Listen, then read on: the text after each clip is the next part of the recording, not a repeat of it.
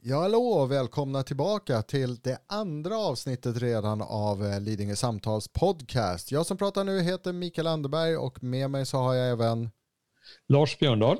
Och det här är lite annorlunda avsnitt därför att eh, vi kommer ta upp ett antal frågor som vi har tänkt oss att vi ska fördjupa oss i i framtida avsnitt av podden. Men vi ville slänga upp de här för att ni ska börja fundera kring dem. Det här är, är brinnande heta frågor på Lidingö just nu och eh, passa gärna på att höra av er till oss antingen via vår Facebook-sida där då på facebook.com slash Lidingö ett ord utan öprickar eller mejla oss på Lidingö samtal fortfarande ett ord utan öprickar, at gmail.com så kan vi ta med dina synpunkter och tankar i avsnitten när vi sen spelar in dem lite mer på djupet. Men eh, med det, alltså vi börjar kanske med några mindre grejer eh, Lars. Det, det, är ju några sådana här småsaker som ändå liksom ligger och naggar just nu.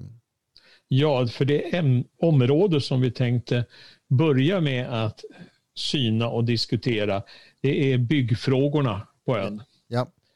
Och en, en, fråga som kanske har varit lite mindre men som ändå påverkar både enskilda bostadsrättsföreningar och eh, andra fastighetsägare det är ju att man tydligen går väldigt hårt fram för att solpaneler på taken inte får se ut hur som helst.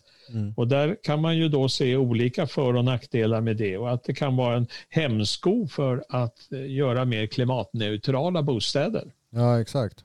Nej, för det är Solceller är ju annars eh, verkligen i ropet just nu för att eh, få ner sitt klimatavtryck lite grann. Så att, eh, det är ju någonting som, som man ofta vill, vill göra bättre möjligheter för.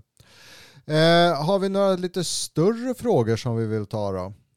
Ja, en stor fråga som har blivit mindre med tiden.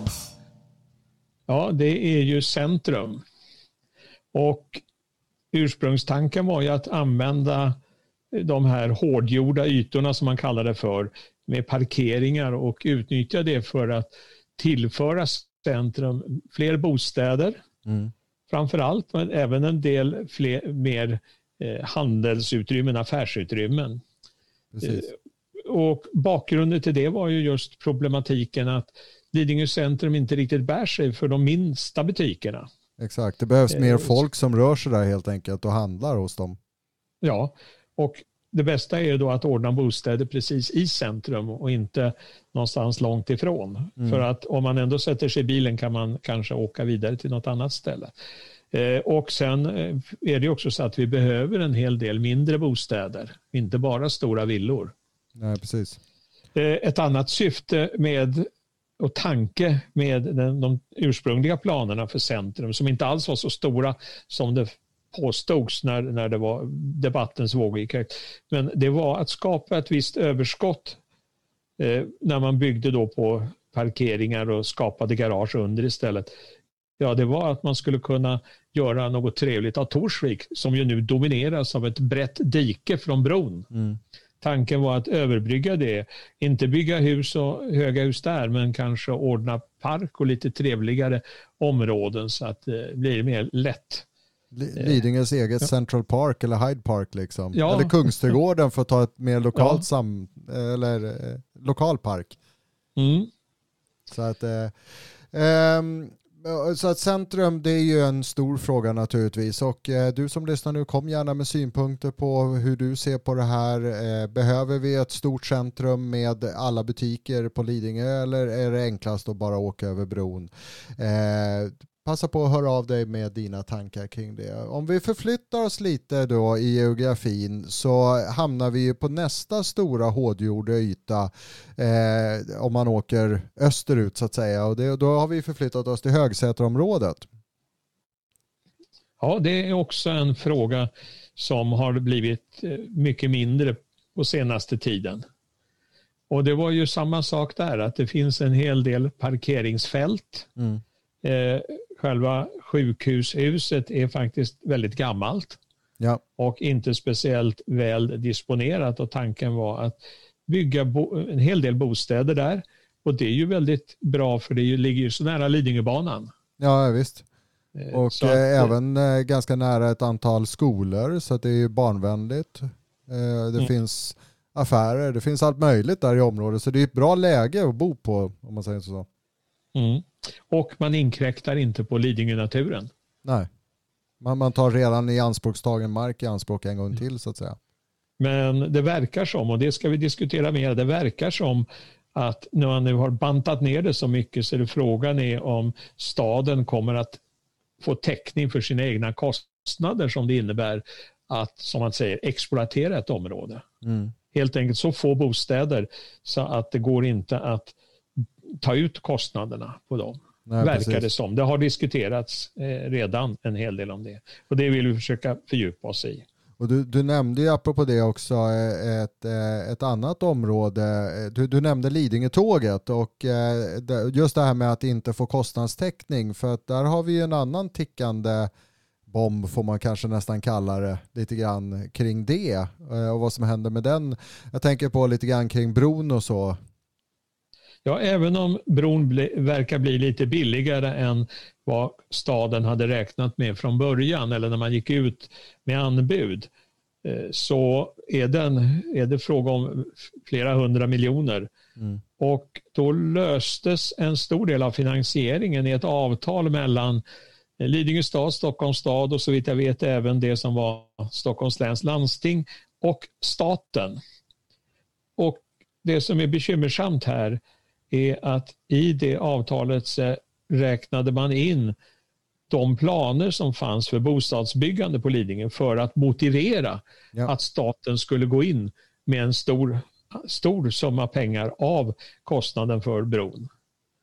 Och om staten går in och tittar på hur mycket det bidde av det där och finner att det bidde en tummetott mm. så kan det bli väldigt dyrt för Lidingös skattebetalare. Ja, precis.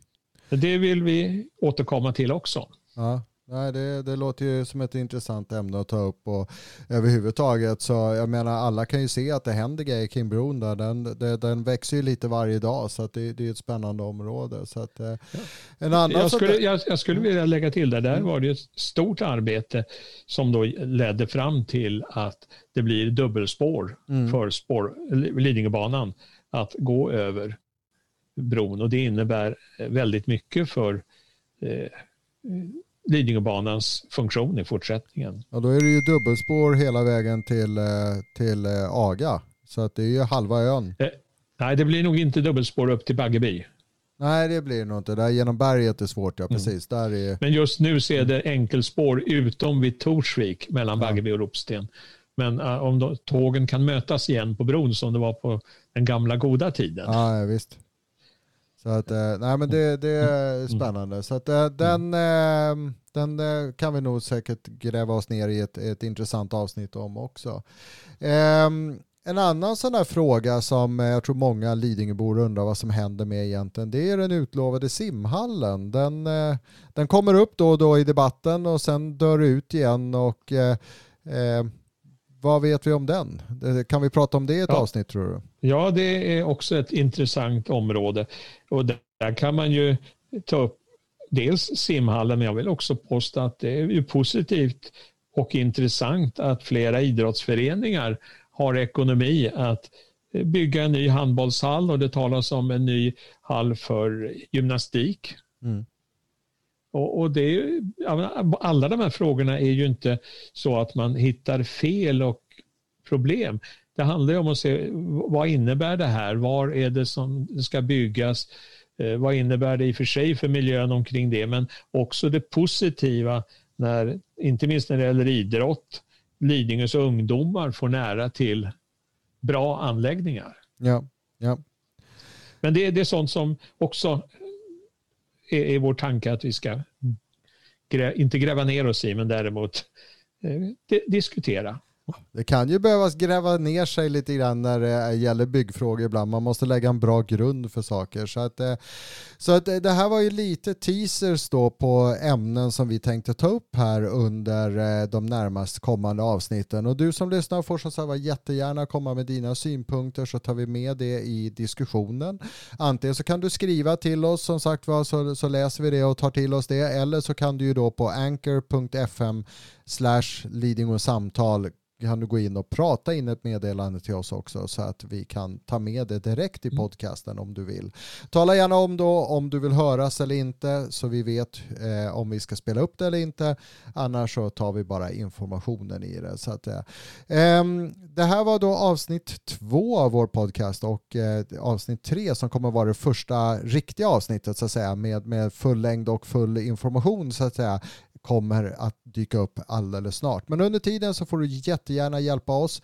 Sprid eh, budskapet om att vi finns bland dina nära och kära och eh, eh, ni vet som man alltid säger, glöm inte att gå in och eh, eh prenumerera på våran podcast och ratea den i den eh, podcast store som du väljer ehm, för att på det sättet då så blir vi mer synliga så att folk hittar den och då hjälper vi varandra. Så med det säger jag Micke, tack för mig mig och Lars.